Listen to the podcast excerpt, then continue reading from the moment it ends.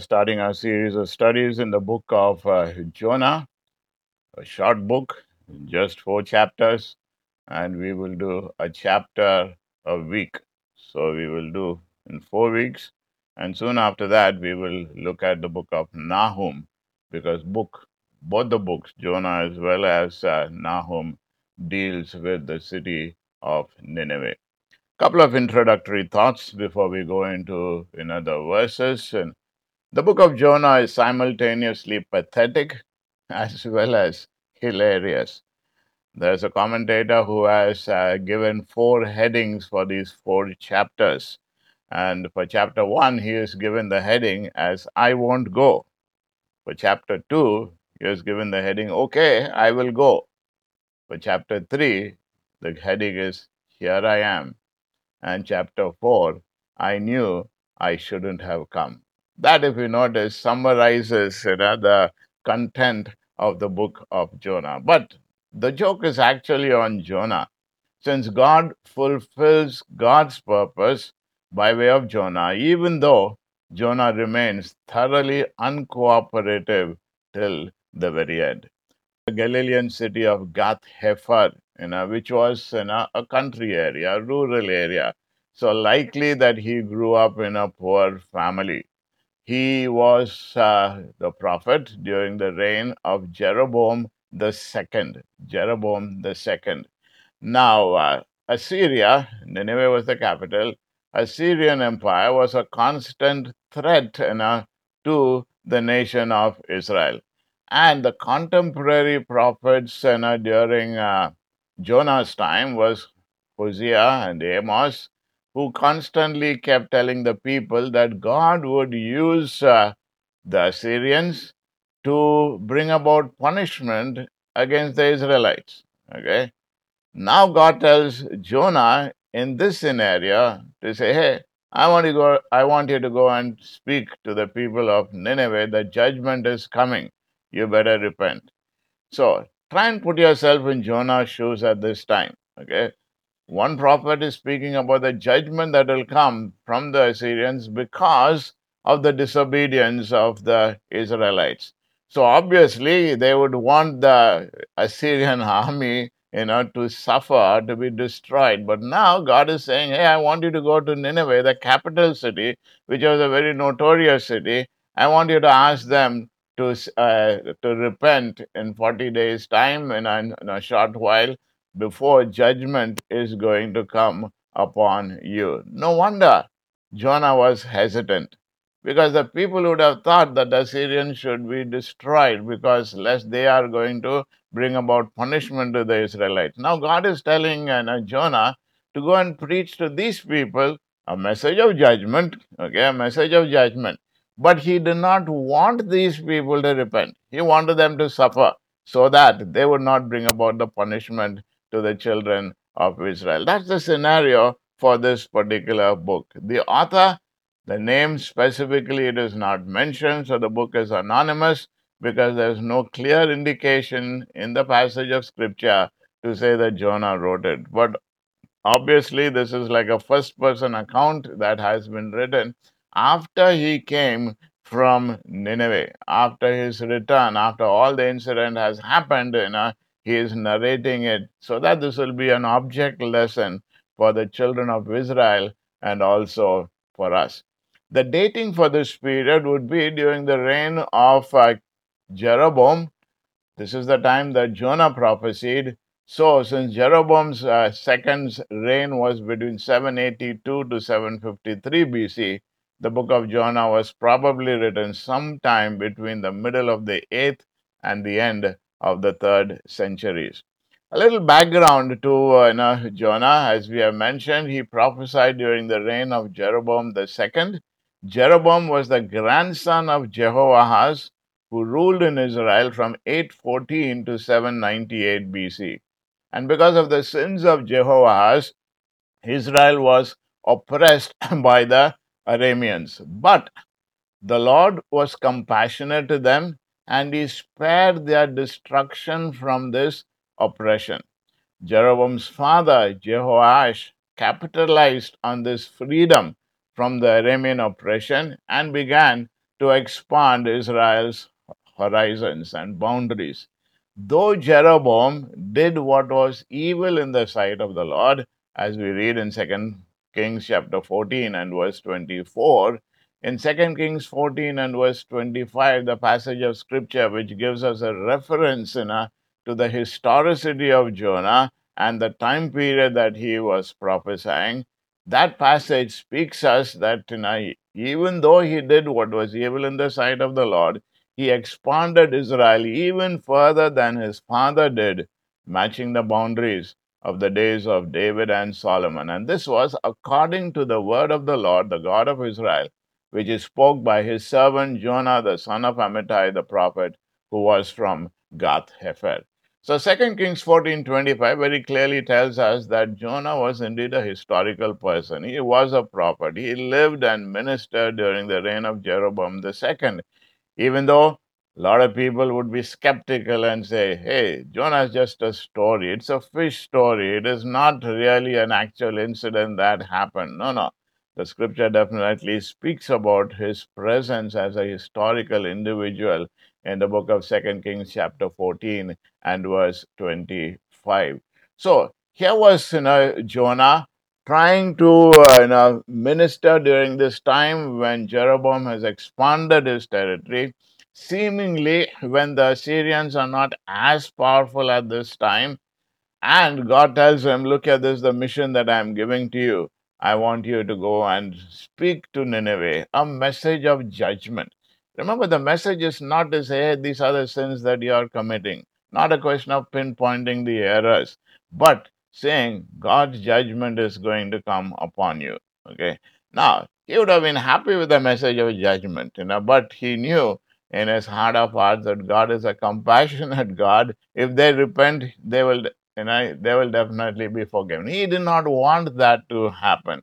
He was happy to give a message of judgment, but in his heart of hearts, he knew that God was a compassionate God because just in this period also, God has been compassionate to the Israelites in spite of their disobedience and uh, enabled them to get victory over the Arameans. And at this time, the Assyrians are also not that very powerful. All these things are background information for us to keep in mind so that we understand the content of the book of Jonah having understood the context behind it. Now, the meaning of his name his name means dove. Very interesting. Peaceful. Okay. And his father's name, Amittai, means faithful. Now, I wonder whether he lived up to his name or he lived up to his father's name. And it says, the son of Amittai, faithful. Jonah proved to be anything but a son of faithfulness. Okay. But the interesting part of it is, in the midst of his unfaithfulness, you know, by the end of chapter one of Jonah, got converted.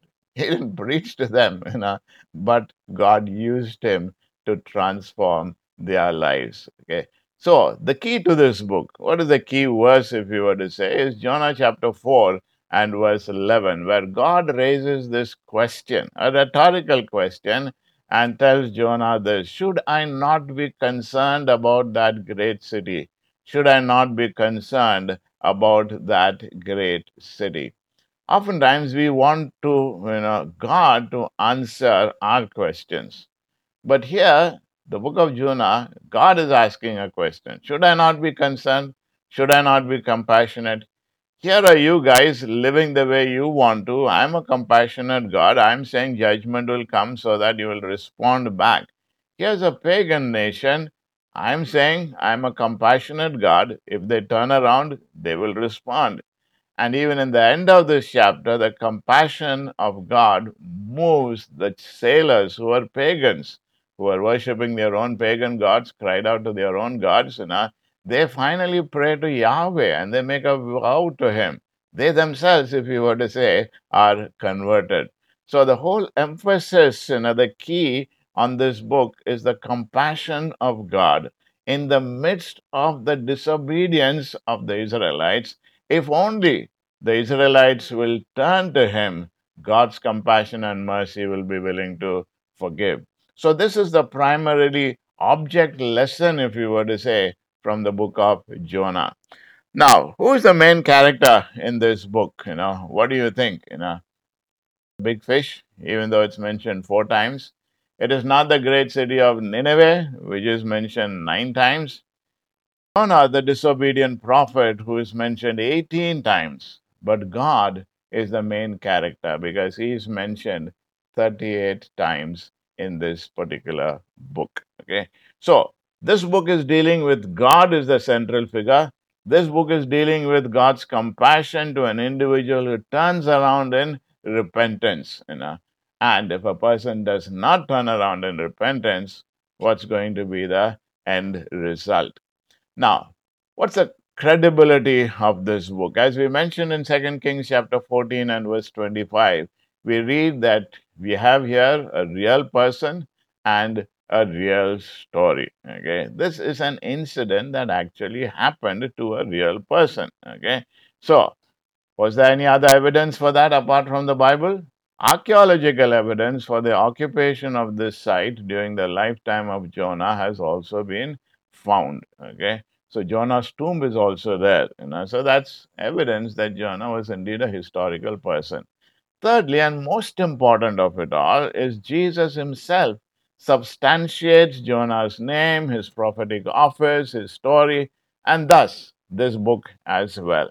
In Matthew's Gospel, chapter 12, verses 40 and 41, this is what Jesus himself said. He said, An evil and adulterous generation seeks after a sign, and no sign will be given to them except the sign of the prophet Jonah. For as Jonah was three days and three nights in the belly of the great fish, so will the Son of Man be three days and three nights in the heart of the earth. The men of Nineveh will rise up in the judgment with this generation and condemn it because they repented at the preaching of Jonah, and indeed, a greater than Jonah is here. So, the Lord Jesus Himself authenticates you know, Jonah and gives him as an example, as a proof, if you were to say, you know, of what's going to happen even in the life of Jesus. You know, that is enough of evidence for us to say, hey, Jonah is definitely a historical book, a historical person, not a myth, not just a story. What about the uniqueness of the book of Jonah and Jonah himself? Number one, Jonah is a prophet more by what he is and does than by what he says. We notice all the other prophets, you know, the prophets spoke, okay, thus saith the Lord, okay, and they gave a message to the people. But Jonah is very different. He speaks to the people not so much so by what he says, by what he does. So Jonah was a man of very few words, but his works, his deeds were the ones which were highly prophetic. Jonah was a graphic representation of the nation of Israel. Just as Jonah received a clear message from God, similarly, the nation of Israel also had a message from God, but they disobeyed. So it was like an object lesson rather than a message through words. Secondly, Jonah was the only prophet who is recorded as having run away from God. Speak about their holiness, their purity, their commitment, but Jonah is not known for his piety, you know, piety. In fact, Jonah is known more from his rebellion, for his disobedience, for his hardness of heart. And this again typifies the rebellion of the nation of Israel. Moses, in a centuries earlier in Exodus chapter 20, 32 and verse 9, I have seen these people, and behold, they are an obstinate people. So Jonah's obstinacy was the same like the nation of Israel. In spite of all that God did for them, they were obstinate. They refused to obey God. Thirdly, Jonah is a prophet who is unique not only by his waywardness, but also because the book never portrays him as having repented. Okay, you don't find know Jonah repenting. It's only Jonah sulking under that tree. You know, now that is also a symbolic thing to emphasize. In spite of all that God has done for the nation of Israel, they still refused. They still refused. And finally, when the Lord Jesus Himself came in to pay the sins of the nation of Israel and for the sins of the whole world. Still, they rejected him. They did not turn around to him. So all these things are like you know symbolism, object lessons, you know, from Jonah's life, not only to the nation of Israel primarily, but also for each one of us. So let's look, look at the passage this evening and learn from the different verses. In verses 1 to 3, we read about Jonah's attempt to run from God. In verse 1 and 2, we find God's call to Jonah, which says, Now the word of the Lord came to Jonah the son of Amittai, saying, Arise, go to Nineveh, that great city, and cry out against it, for their wickedness has come up before me. Look at the three commands over there arise, go, and cry out. Arise, go, and cry out. So the Lord comes and tells you know, Jonah, You go. And what is Jonah's response? He says, No. I said you must go. Jonah says, No, I'm not going to go. You know? But just because you know, man said no to God, did God you know, listen and was his purposes for the nation of Israel thwarted? No, not at all. And that's an important lesson that we must remember. We may say I'm saying no to God, but God's purposes you know, would be fulfilled. He's going to turn things around. You know? It may be a storm, it may be a struggle, it may be some issues that you're going to face. But finally, God is the sovereign one. His purpose will be fulfilled. So, the NASB puts it like this cry against the city. The NIV puts it as preach against it. Okay. So, it is not a question of uh, uh, informing that this is the wrong that you are doing. No, the issue is judgment is going to come, judgment is imminent. Now, the city of Nineveh was the capital of the Assyrian Empire and was a large and prominent city in its day. So, God is calling Jonah to go to this pagan Gentile city and call them to repentance. Now, if you take a contemporary map, you will find the city of Mosul, you know, of Nineveh was directly opposite that at that particular time. So this is called as a great city, great city, but also a city full of wickedness, full of wickedness. Now in verse 3, when God has told him to go to, no, uh, to Nineveh, in verse 3, we find that Jonah attempts to flee from God's call. He's attempting, you know, he's trying, you know, he's trying, you know, let me run away. Let me see if I can succeed. Verse 3 tells us, But Jonah arose to flee to Tarshish from the presence of the Lord. He went down to Joppa, found a ship going to Tarshish, so he paid the fare and went down into it to go with them to Tarshish from the presence of the Lord. Now, if you notice, there are some key words in this uh, in a particular verse. Obviously, the first one is but. God told him to go, he said but okay? And then the second key word is you know twice it is mentioned he rose to flee from the presence of god okay? Presence of god. At the end of the verse again he says to go with them to Tarshish from the presence of god. So his fleeing was not to Tarshish his fleeing was primarily to go to away from the presence of god so the first point that he goes to is Joppa. Joppa was uh, an important you know, uh, now port uh, in a city in uh, the nation of Israel. In the New Testament times, we find that Simon the Tanner lived over here, and Tabitha, you know, Dorcas was raised from the dead from this particular town. Okay, now Nineveh was 500 miles northeast. Okay, and uh, from Joppa to Tarshish was 2,000 miles west. You know? In other words, God told him to go in one direction. He decides to go to the exactly opposite direction. Okay. Now, why did Jonah flee? Why did Jonah flee? Important thoughts we would have, you know. First of all, he didn't want to do what God told him to do. Remember, right in the beginning, we said this, you know, his desire was not that the nation of uh, you know, the city of Nineveh, would repent. That was not his desire one bit. Okay. So this is why For him, it would have been a difficult job to do. It would have been a difficult job to do. In his heart, he's saying, I want these guys to perish and die. On the other hand, God is saying, I want you to go and preach a message of judgment so that they will turn around and respond to me. Okay. So it was a difficult job for him to do. So he says, No, I don't want to do this. You know? Okay. Also, because he did not want the Assyrians in Nineveh to escape God's judgment. You know. He says, These guys are horrible guys. These guys are very wicked people. Remember, they were a cruel and heartless people who showed no mercy to their enemies. In fact, they were known to bury their enemies alive, impale people on sharp poles in the hot sun, and even skin people alive. This is the type of you know, people you know, that were there in Nineveh. Now, to an enemy, to such a harsh and a, and a violent enemy, God is saying, Look, I want these guys to respond, you know, and I'm going to use you to bring the message of judgment so that they repent and turn around. Now, he did not want that. He did not obviously want his enemies, you know, to come to know him.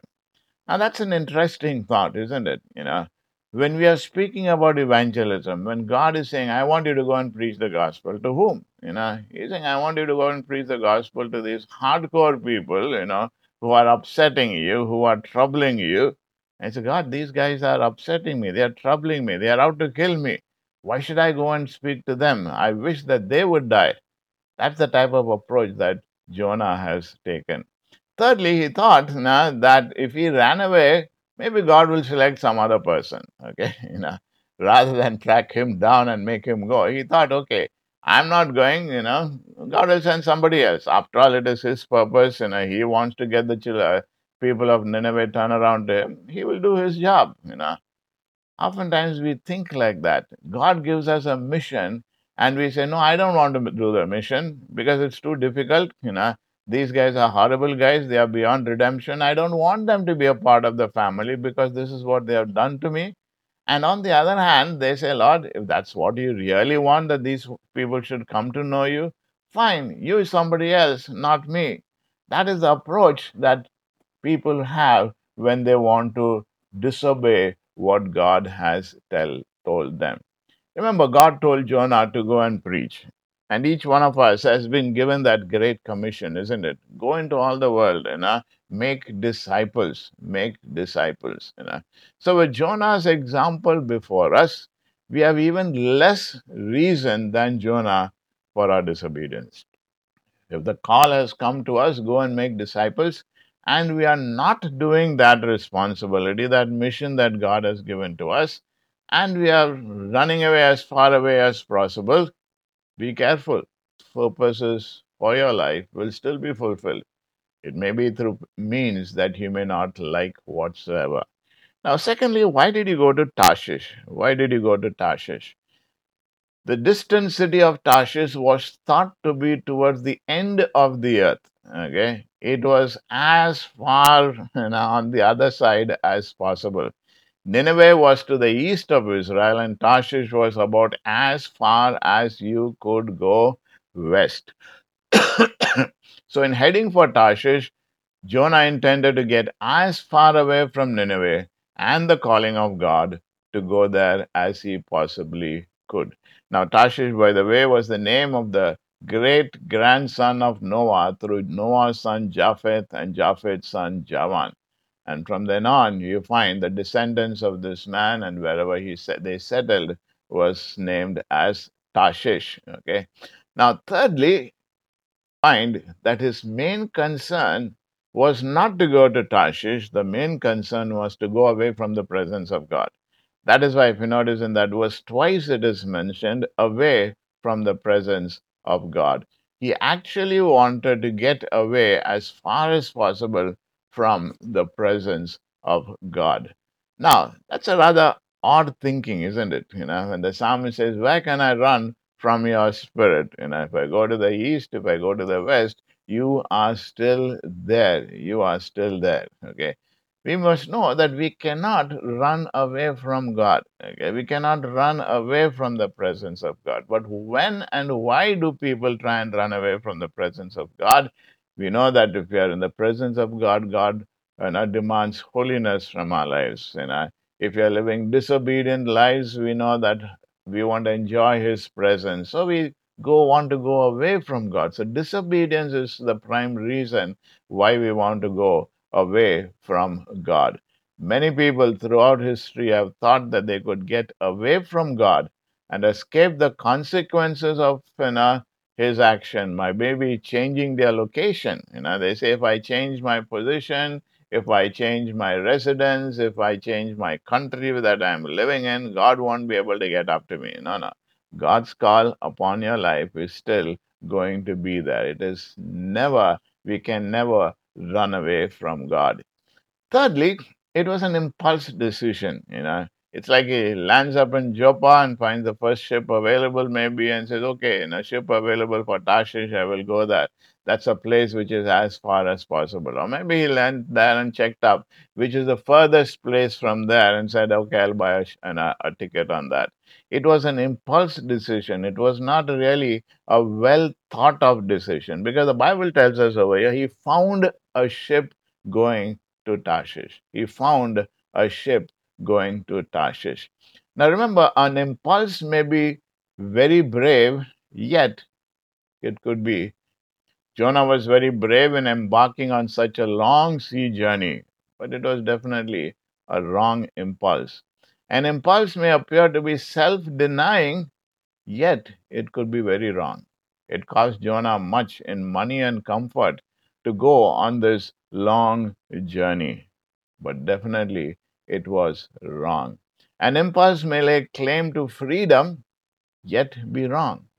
Jonah said, Am I not free to go anywhere I want to? Yes, he is free to go anywhere he wants to. But that's impulse decision was wrong. An impulse may lead someone to do something that they would condemn in others. What would Jonah say to another prophet disobeying God? Would he have agreed with them? Not at all, isn't it? Whenever another prophet was disobeying God, Jonah would have been the first one to say, Hey, no, you cannot disobey God. But that which he would have condemned in others, an impulse decision made it a reality in his life. An impulse can make us do to God or others what we would never want to be done to our own selves. A lot of people say on an impulse decision, the Lord told me, the Lord said this, and, uh, and have made wrong decisions. We need to be careful about any impulse decisions. That's a danger in that. There's also cost in impulsive decisions. The scripture tells us he paid the fare, you know. He got a berth, and it seemed easy enough. Maybe the Jonah at this point you know, felt that God was the one who provided the money for his fare and also gave him a berth that he could sleep, you know. But remember, this is the danger of being guided by circumstances. A lot of people now decide God's will for their life purely on the basis of if things have worked out. Circumstantial evidences. Oh, things worked out for me, so I know this is God's will. Not necessarily so. Remember, when we decide to run away from God, Satan is happy to provide the transportation as well as the accommodation. Somebody has put it across this way. So just because things work out, have things have clicked together, never assume that this is God's will. You have taken an impulse decision, things have clicked together. Don't say this is God's will. No, no. Find out whether this was really his will. What false security might have Jonah seen as being in the will of God because everything was working in his favor, isn't it? You know, he had the exact fare, there was a ship that was waiting over there. He was also able to sleep soundly. He was also able to sleep soundly. Now, here again, we see the grace and compassion of God. The grace of God allowed him to get a good sleep before the storm came. Okay, the storm did not come as soon as he started the, the journey. The Lord says, "Okay, you have a good good sleep," and then He sent the storm. Think for a moment the heart of God for this runaway prophet.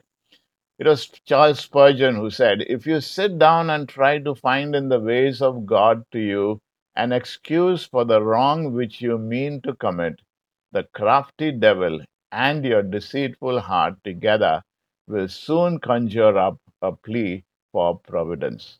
What does it mean? Saying, if you are trying, you know, from the circumstances to say, hey, this is the hand of God, this is the providence of God. When you know you're in the wrong, you'll definitely find, you know, excuses. You'll definitely find some rational reasons to prove that you are in the will of God. But nevertheless, when you run away from the Lord, you never get to where you are going, and you always have to pay your own fare. On the contrary, when you go the Lord's way, you not only get to where you are going, but He provides the fare. That's the cost. You know? That's the cost. Yeah, He paid for the fare and he ran into a storm. If only he told God, God, okay, I'm willing to go. He would have reached the destination without any payment whatsoever and no storm whatsoever. Okay, now in verse 4, we find that God prevents Jonah's fleeting attempts to run away. Okay, he prevents Jonah's escape. Verse 4 tells us this, but again, remember another but over there. Jonah decided to run away, you know, but this is what God did. You know, rather, God told Jonah to go to Nineveh, but this is what Jonah did. Now, when Jonah decided to run away, but God steps in. But the Lord sent out a great wind on the sea, and there was a mighty tempest on the sea, so that the ship was about to be broken out. Okay. The Lord sent a storm. God sent the storm. You know. Now we must remember again that you know apologies for disobedience are mere refuge for lies. This is you know, Charles Spurgeon speaking. He said, if you do a wrong thing in the rightest way in which it can be done, it does not make it right. If you go contrary to the Lord's will, even though you do it in the most decent and perhaps the most devout manner, it is nevertheless sinful and it will bring you under condemnation. So Jonah would have said, Everything is worked out. This is in the will of God. But the scripture tells us that God sent a storm. God sent a storm. It is the grace of God to seek out this disobedient servant of his and not allow him to remain in that disobedient sleep. He sent a storm so that he would get up from his slumber. He would be shaken into reality. In Hebrew text, the last part of this verse is literally the ship thought that she would be broken to pieces. If you notice that scripture says so that the ship was about to be broken up, in Hebrew thought, literally, it is the ship thought. It's like a, a graphic you know, personification. You know, the ship thought that it would be broken to pieces. God sent this storm, a very, very violent storm. Now remember, Jesus, when there was a storm, he was fast asleep. You know, he was in the will of God. He knew nothing is going to happen to him. But here, God sends the storm so that he would be woken up from his sleep. A big difference. In verses 5 and 6, we read about how the sailors of the ship then respond to this storm. Remember, the storm is sent for Jonah, but the others are now affected. The sailors in the ship are now affected. It says, Then the mariners were afraid, and every man cried out to his God, and threw the cargo that was in the ship into the sea to lighten the load. But Jonah had gone down into the lowest parts of the ship, had lain down, and was fast asleep. So the captain came to him and said to him, What do you mean, sleeper? Arise, call on your God. Perhaps your God will consider us so that we may not perish. Okay. Look at some of these words again, the down words, down, down, down. You know, in Jonah 1 3, we read that Jonah had gone down to Joppa where he went down to a boat. Now, in the face of a life threatening storm, Jonah goes down into the bottom of the ship and lays down to fall into a deep sleep. So, Jonah's downward spiral, you know, it's like, you know, going down and down and down and down, and finally he goes to sleep right down. Okay. Now, if you put yourself in the shoes of these, you know, sailors, you know, they are familiar with storms. But now they recognize that you know, this is not an ordinary storm. This is a quite a different storm. So immediately they cry out to their gods. And the first thing they try and do is, you know, what they can do themselves. Okay. the cargo, additional weights, you know, so that the ship would not be too heavy. And then uh, they cry out to their gods to lighten the load. They throw this cargo out into the sea, you know. But, but, you know, is still fast asleep.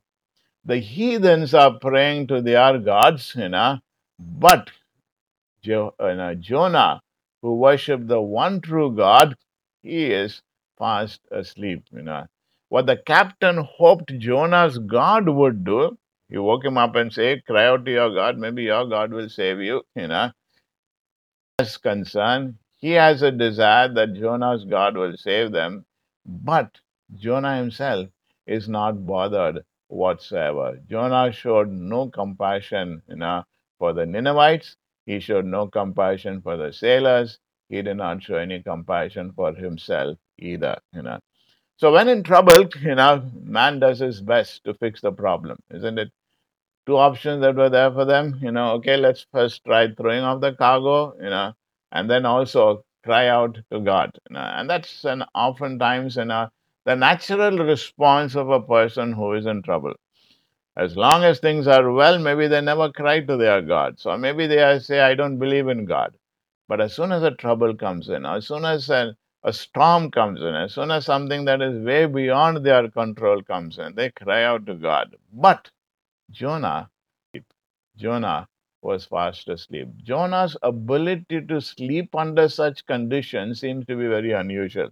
It is the same Hebrew word radam, which describes Sisera's deep sleep that his exhaustion produced. Remember in Judges chapter 4, you find Sisera is fast asleep, you know, and you know, the nail is pierced through his head, you know, deep sleep, you know. And it is also the same word that is used where the scripture says God put Adam, you know, into a deep sleep. Okay. It's the same word that is used here. So perhaps Jonah was both exhausted, you know, like Sisera, or God was the one who put him to sleep, you know. Get your rest. I have some job for you. Okay. So all the sailors were religious men devout in their prayers to their gods, yet their gods were really nothing and could do nothing. There was one man on board who had a relationship with the true God, who knew Yahweh and who worshipped him, yet he was asleep. The tragedy, even in our situations today, Charles Spurgeon put it across this way when he said, All around us there is a tumult and a storm, yet some professing Christians are able, like Jonah, to go to sleep in the sides of the ship. The world is in turmoil. The world is in chaos. There are storms all around. But instead of we being the messengers to the people in this stormy world, that there is a God who cares, a lot of people who are just fast asleep whatsoever. So, what does this sleepiness you know, of Jonah speak to us? The nature of Jonah's sleep is also instructive and too much like the sleep of the careless Christian. You know? And someone has put it across so beautifully like this, where they say, Jonah slept in a place where he hoped no one would see him or disturb him. And sleeping Christians are likely to hide out among the church. You know, God has called us to be the salt and light of the earth, but we are more comfortable in the church rather than going out to do the mission that God has entrusted us with. Jonah slept in a place where he could not help with the work that needed to be done. You know, they were all out, bailing out, you know, throwing out, praying, but he was not bothered about that at all. He was fast asleep. Sleeping Christians stay away from the work of the Lord. They only bother about themselves. As long as I'm comfortable, that's all that matters. I don't want to be involved in the work of the Lord. That's a sleeping Christian.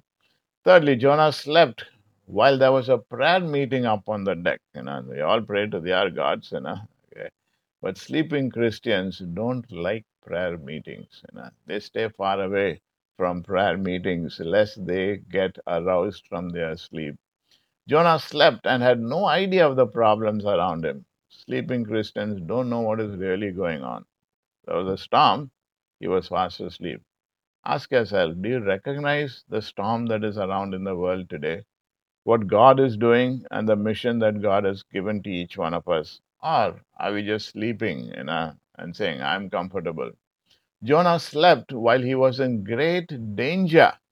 Sleeping Christians are in danger, but don't know it. Remember, there's going to come a time when you're accountable to God for the life that He gave us and for the mission that He has given to us. But if we sleep through our days, you know, concerned only about us and not for what is happening around us, then we are going to be in great danger. Jonah slept while the heathen needed him. Sleeping Christians snooze on while the world needs their message and their testimony. Are you a sleeping Christian? Well, has God called you on a mission? Yes, God has called each one of us on a mission. The Great Commission has been given not just to the 12 disciples, to each one of us. But run away from the presence of God. Have we found our own boats, made ourselves comfortable, our own setups, and saying, This is what life is all about? Or are we, God has called us to do? It seemed ironic to Jonah that the sailors demanded that he call on his God.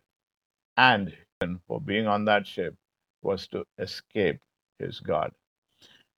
Verses 7 and 8 speaks about their discovery about who was responsible. Now, the sailors have never seen such a storm.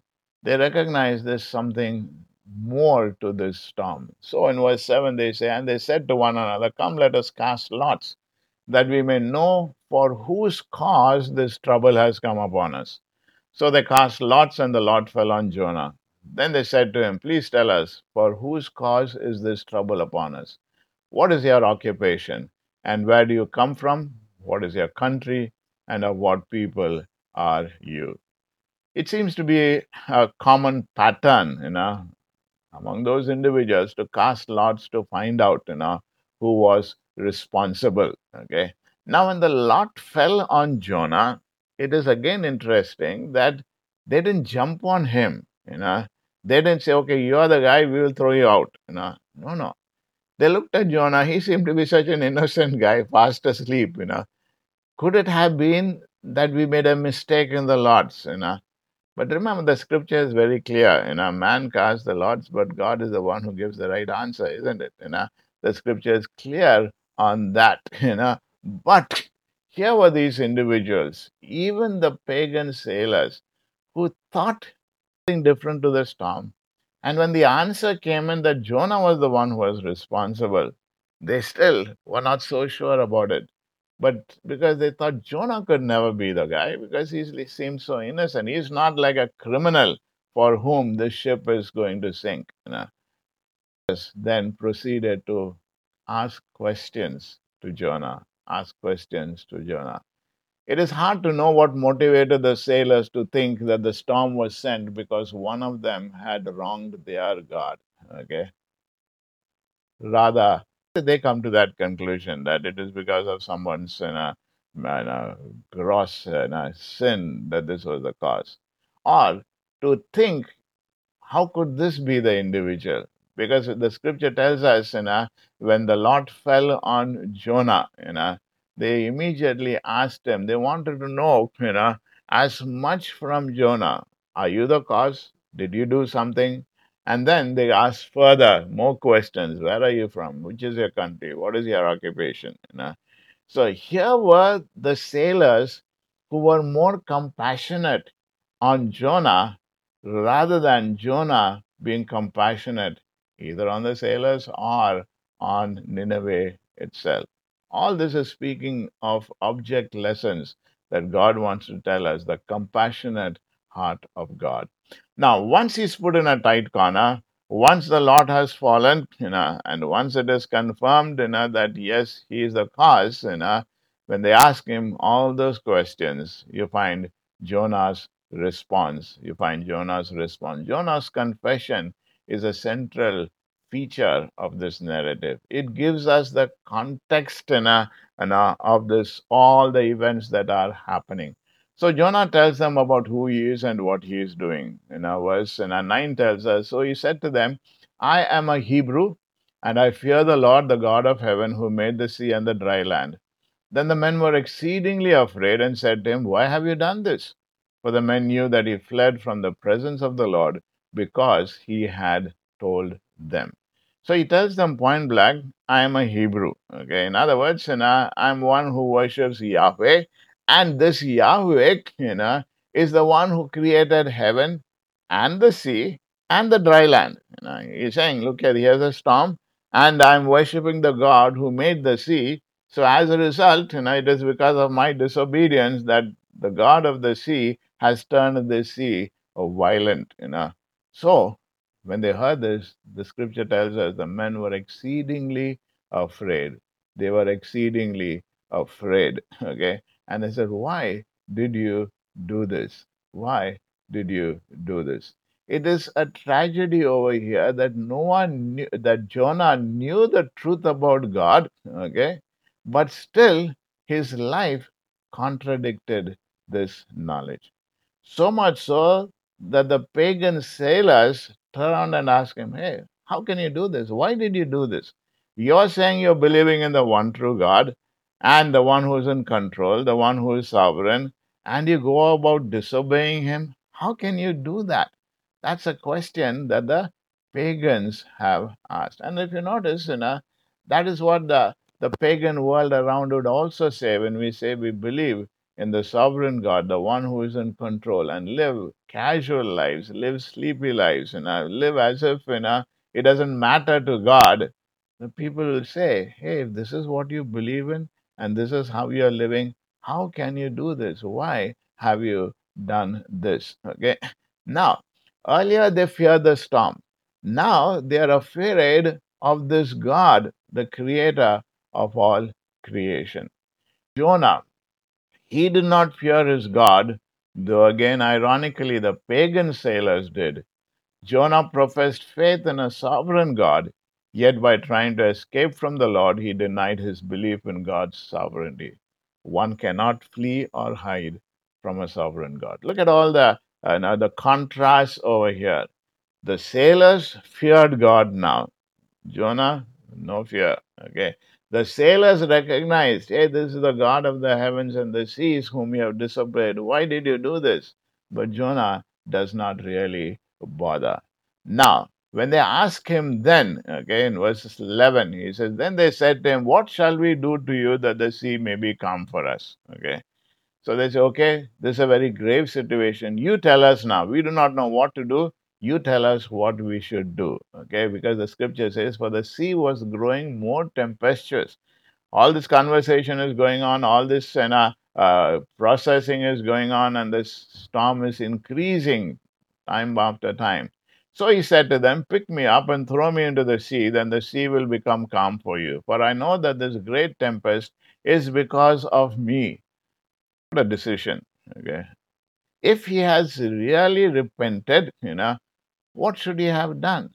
He should have actually said, you know, I'm sorry, I should have actually gone to Nineveh, you know, would you get me back to Joppa?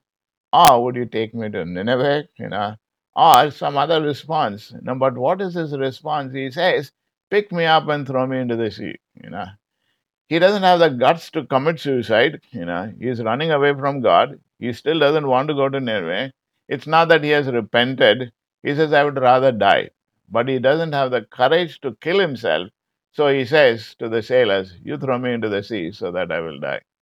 But look at again the compassion of the sailors. Nevertheless, the men rowed hard to return to land, but they could not, for the sea continued to grow more tempestuous against them. Sailors more, and more compassionate. Here he's saying, Kill me these guys said, Hey, we don't want to kill you. You know, they show more compassion. I wish and hope there was some other way that the storm would, you know, you know, stop. So they try their level best, but still, when it is only getting worse, you know, therefore, the scripture says, they cried out to the Lord and said, We pray, O Lord, please do not let us perish for this man's life, and do not charge us with innocent blood, for you, O Lord, have done as it pleased you. Okay. They cry out to whom? Not to their gods. They cry out to God. They are recognizing that this God of Jonah is the one true God.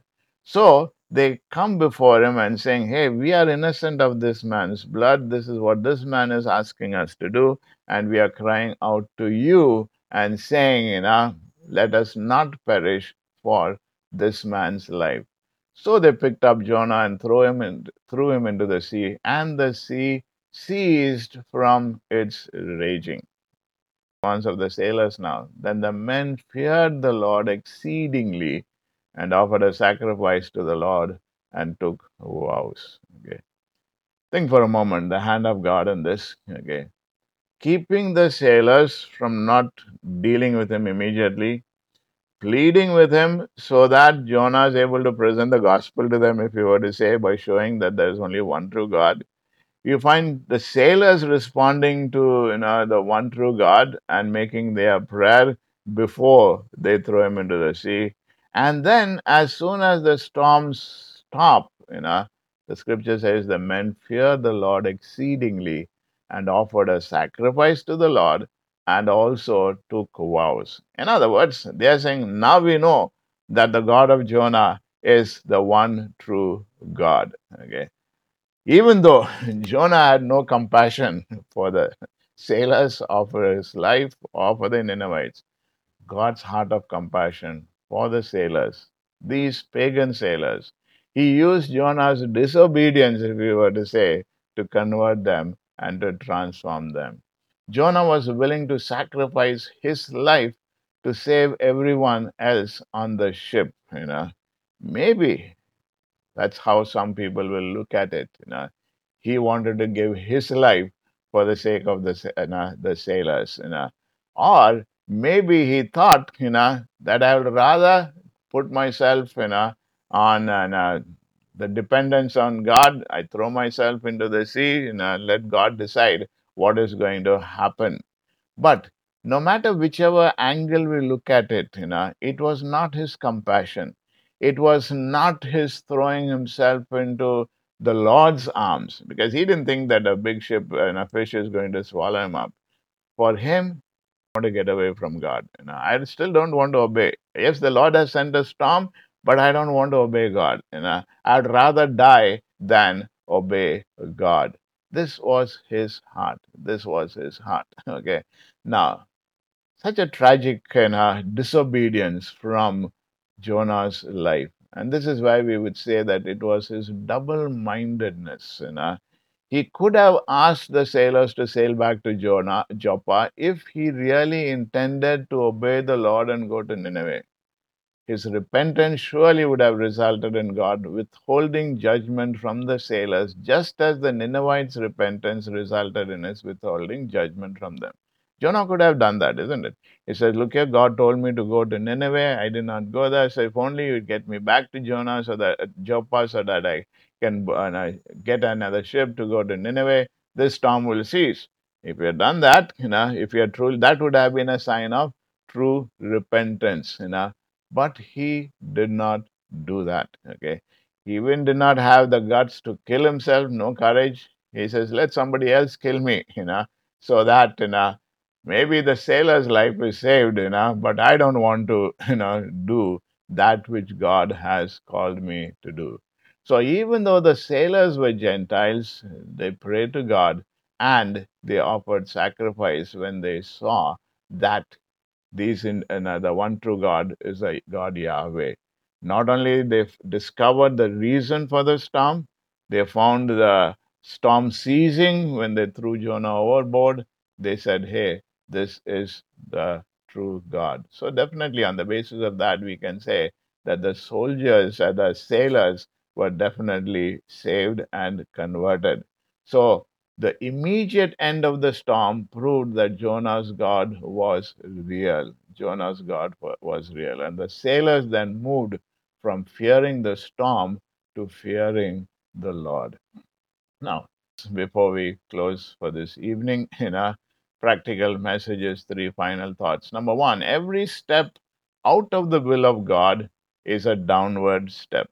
Every step out of the will of God is a downward step. By the way, we are closing at chapter number 16. You know, verse 17 speaks about when he was thrown aboard, you know, what happened, you know, and then we look at that the next week into chapter 2. So, the first thought every step out of the will of God is a downward step. No one who ever disobeyed God went up or progressed, they only went down.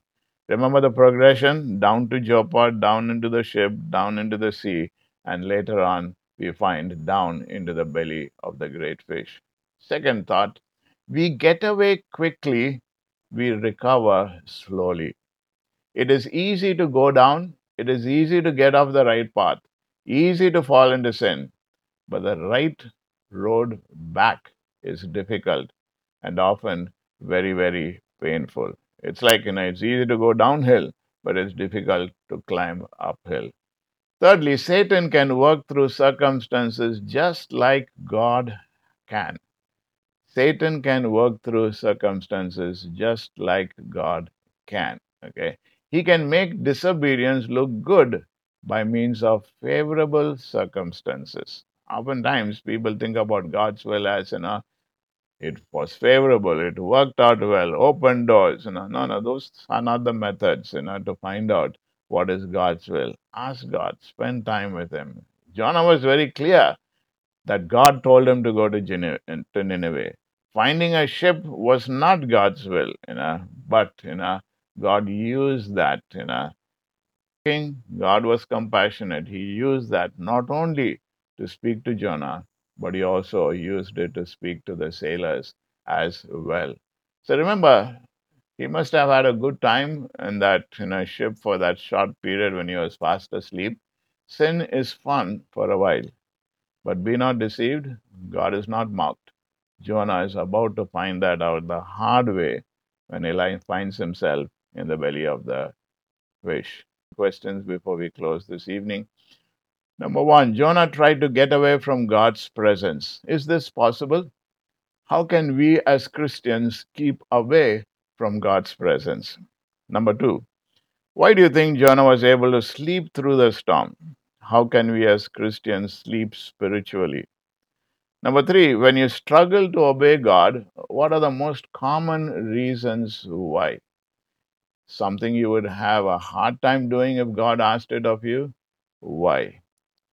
In what areas in your life are you currently running away from God? Are you experiencing any storms as a result? What is stopping you from taking off your running shoes and kneeling to find a God that's been waiting for you to come back? In spite of our running from God, He pursues us and offers us mercy and grace. When have you benefited from a second chance? When have you been in a position to offer someone a second chance? Number six, God could ask you to do today that you would say no to? If so, and why would you say no? And finally, number seven, what was your biggest takeaway from this chapter this evening?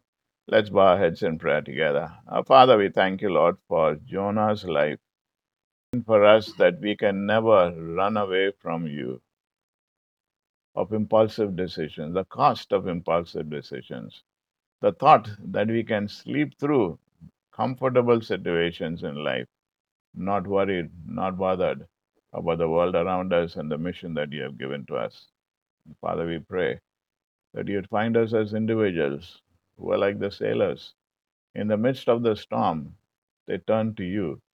In the midst of the storm, they trusted in you and acknowledged you as the master. We pray, Lord, that even this evening, if any have been running away, thinking that they can do it, knowing that we can never run away from you, Lord, we pray, Lord, that you would get them back. Maybe through a storm, maybe through some tough situation, that they would be able to recognize, Lord, that you are a compassionate God. You are waiting and willing to receive them back. We thank you, Lord, for your word to us this evening, and we pray that even this week you would help us. You have called us to do, even though it may be difficult, even though it may be something that we don't want to do, even though it may be even for our enemy. But Father, we pray that you would help us to be faithful in doing that which you have called us to do, even this week. We give you thanks and praise in Jesus' name. Amen.